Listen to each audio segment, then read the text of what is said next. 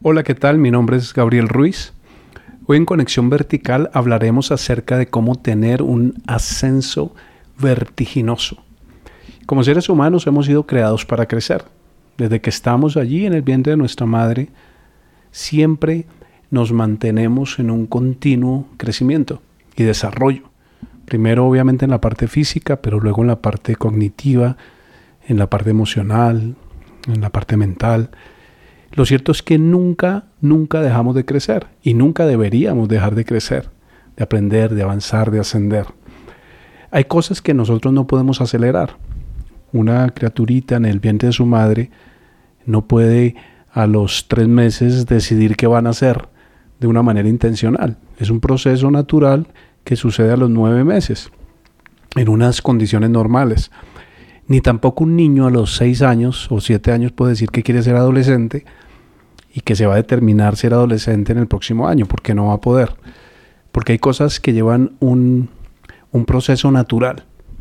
Pero hay otras cosas que nosotros sí nos podemos determinar de manera intencional.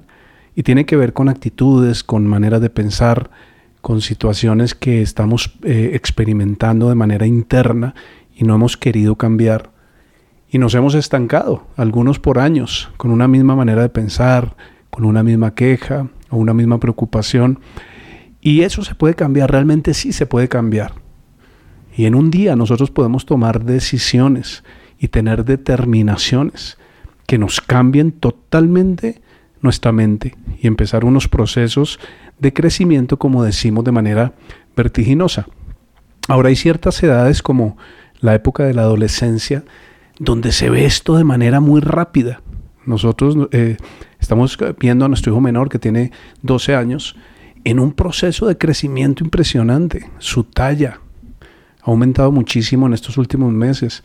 Su voz, el tono de su voz, la manera de pensar, las conclusiones que saca, todo en él está cambiando y está haciendo de manera muy rápida y con muchísima intensidad cómo ascender de manera vertiginosa nuestra manera de pensar. Bueno, miremoslo acá en Romanos capítulo 11. Dice así, qué grande es la riqueza, la sabiduría y el conocimiento de Dios.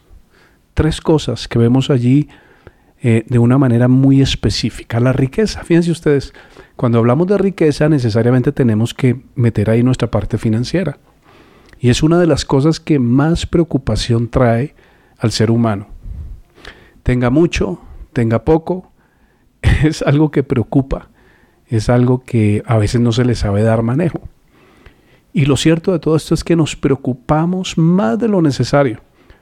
De hecho, la preocupación siempre es innecesaria y dañina. Impide el crecimiento, te empuja hacia el estrés, hacia el negativismo o hacia la incredulidad pero tenemos que lidiar con eso todo el tiempo.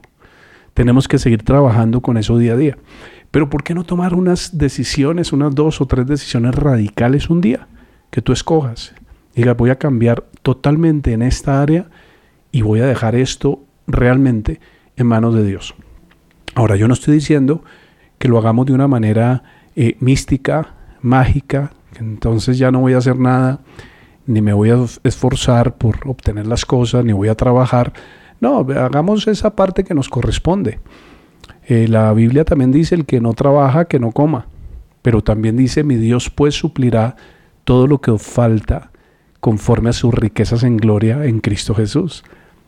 Y también dice que Dios es nuestro proveedor. Entonces hay, hay muchas herramientas y nosotros hagamos nuestra parte, claro.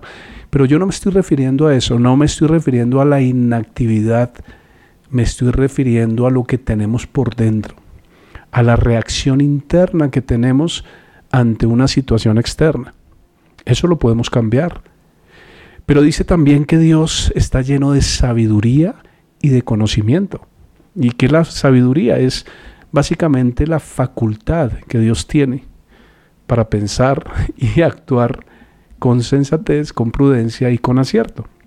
Y eso es lo que Él nos quiere transmitir, que seamos personas pensantes y que actuemos con sensatez, con prudencia y de manera asertiva. Lo mismo el conocimiento. El conocimiento es también una facultad para comprender por medio de esa razón orientada por Dios la naturaleza, las cualidades y las relaciones que hay entre una cosa y otra. Es aprender a hacer las conexiones correctas. Es aprender a tener una vista panorámica de cualquier situación. En nuestra habitación con mi esposa tenemos un cuadro en la parte de atrás donde es una foto de, nuestro matrimonio, de ese lindo día, de ese especial día, hace ahora ya casi 10 años. Y en esa foto yo puedo apreciar el paisaje porque hay unos árboles atrás, hay una fuente. Nosotros estamos en una hacienda. Se puede ver los detalles del vestido de ella, de su cabello, de sus preciosos ojos. Podemos ver muchas cosas en esta foto. Pero si nos alejamos un poquito más, y ya no estamos a 10 o 20 centímetros o 30, sino a un metro, ya empezamos a ver la pared, empezamos a ver la ventana o las ventanas, y al fondo podemos apreciar la naturaleza. Vemos los árboles, vemos las montañas, pero si vemos hacia la parte de abajo, estamos en un piso alto, podemos ver también el, el camino, podemos ver los postes, podemos ver personas, podemos ver cercas, podemos ver animales, podemos ver aves y tenemos ya una visión panorámica.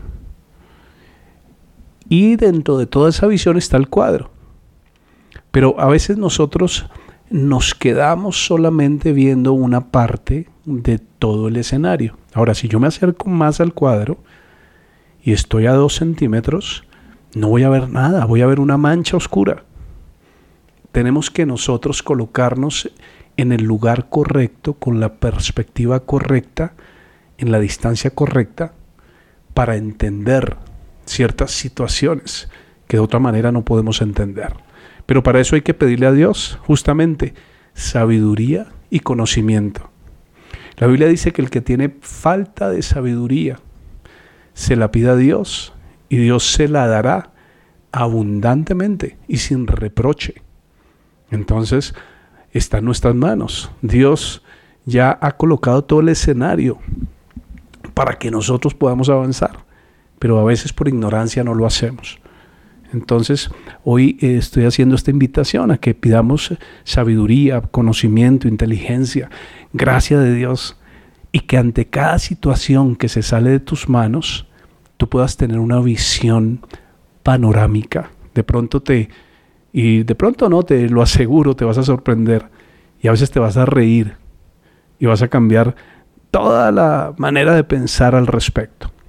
Dios sí sabe lo que realmente hay detrás de todo.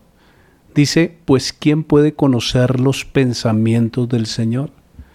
¿Quién sabe lo suficiente para aconsejarlo?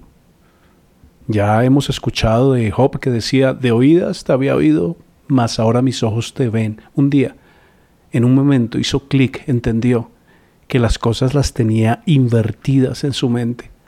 Se preocupaba por lo que no se tenía que preocupar, tomaba las conclusiones incorrectas, todo porque no entendió que debía acudir primero a Dios y preguntarle acerca de sus circunstancias y verlo de la manera como Dios lo está viendo. Es como colocarse del lado correcto de la ecuación. Estás del lado del menos, colócate del lado del más. Es cambiar radicalmente mis puntos de referencia. Es cambiar mis gafas, es tener el lente correcto. Dice, pues todas las cosas provienen de Él y existen por su poder. Por ejemplo, Él se inventó la idea del matrimonio. Él se inventó la idea del trabajo. Él se inventó la idea de la provisión. Eh, todo lo que existe fue inventado por Dios. Las cosas buenas, pero aún las cosas malas que el hombre se inventó o el enemigo se inventó, Dios las puede canalizar para tu bien, precisamente en su riqueza, en su sabiduría, en su conocimiento. Pero dice que existen por su poder. Podemos entonces eh, concluir que Él es quien sostiene las cosas, quien le da equilibrio a las cosas. Y a veces nosotros en esos eh, desequilibrios o desbalances, es cuando hacemos cosas incorrectas o decidimos cosas incorrectas o tenemos actitudes incorrectas. Pero justamente hay que empezar a soltar el control de nuestra vida a Dios. Dice la Biblia que Él envió a su Espíritu Santo. Y el Espíritu Santo no es una fuerza, es una persona que está ahí presta para ayudar, para sostener, para guiar, para consolar. El libro de Santiago dice, todo lo que es bueno y perfecto es un regalo que desciende a nosotros de parte de Dios nuestro Padre, quien creó todas las luces de los cielos. Nunca cambia ni varía como una sombra en movimiento. Iremos por partes. Todo lo que es bueno y perfecto es un regalo. Fíjense cuánto hemos menospreciado ese regalo de Dios. ¿Hace cuánto que tú no le pides a Dios sabiduría o conocimiento o gracia o regalos? Dice que desciende a nosotros. El libro de Apocalipsis dice, yo estoy a la puerta y llamo. Si alguno oye mi voz y abre la puerta, tenemos que abrir la puerta. Y entonces dice Apocalipsis que Dios entrará y cenará con nosotros, compartirá con nosotros. Pero esto es un regalo que desciende a nosotros de parte de Dios. Pero tenemos que abrir el corazón, abrir nuestros brazos para recibir ese regalo. Dice, ¿quién nos da el regalo? Pues el que creó todas las luces de los cielos, todas las estrellas, el sol, la luna. Él nunca cambia, ni varía como una sombra en movimiento. Nosotros somos los que cambiamos, los que variamos, los que un día estamos bien con Dios y otro día entonces más o menos y otro día estamos mal, pero eso no es sabio. Por eso, y en toda la experiencia que yo he tenido en mi vida con mis aciertos y desaciertos, he llegado a la conclusión de que no hay razón ninguna para perder la paz, para perder la confianza, para dar este paso de tener un ascenso vertiginoso en los caminos de Dios. Y eso está disponible para todos nosotros, para cualquier persona que se determine, que decida hoy que va a confiar en Él, que va a crecer, que va a hacer un clic. Yo tuve la oportunidad de dejar una adicción que tenía en mi vida en un día, en un solo día. Y si es posible hacerlo, hay muchísimas herramientas. Por ejemplo, dice la Biblia que no nos ha sobrevenido ninguna tentación que no sea humana, pero fiel es Dios que no dejará que seamos tentados más de lo que podemos resistir, sino que juntamente con la tentación nos dará la salida.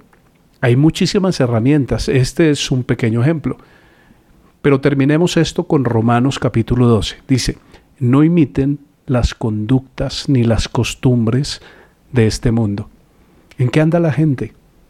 La gente anda quejándose, la gente anda murmurando, la, gente anda pensando cosas incorrectas, la gente anda siendo desleal, infiel, eh, tantas cosas en las que anda la gente. Pero por eso el consejo bíblico es no imiten las conductas ni las costumbres de este mundo. Más bien, o a cambio de eso, dejen que Dios los transforme en personas nuevas y aquí está la columna vertebral para tener un ascenso vertiginoso. Al cambiarles la manera de pensar, Dios mismo se encarga de cambiar mi manera de pensar. Eso no es un esfuerzo que yo voy a hacer, es más bien una disposición para que Dios lo haga. Y es diferente. Fíjense, no imiten las costumbres de este mundo, más bien dejen o permitan o estén dispuestos a que Dios los transforme en personas nuevas al cambiarles la manera de pensar. Y entonces, como resultado de esto, aprenderán a conocer la voluntad de Dios para ustedes, la cual es buena, agradable y perfecta. Entonces, para concluir, yo le invito a que hoy tome una decisión de tener un ascenso vertiginoso si quiere, póngase de rodillas y pídale a Dios la sabiduría, pídale la fortaleza, la valentía y la gracia para determinarse a descansar en sus manos. Los dejo por hoy con esta conexión vertical y les mando un fuerte abrazo. Chao, chao.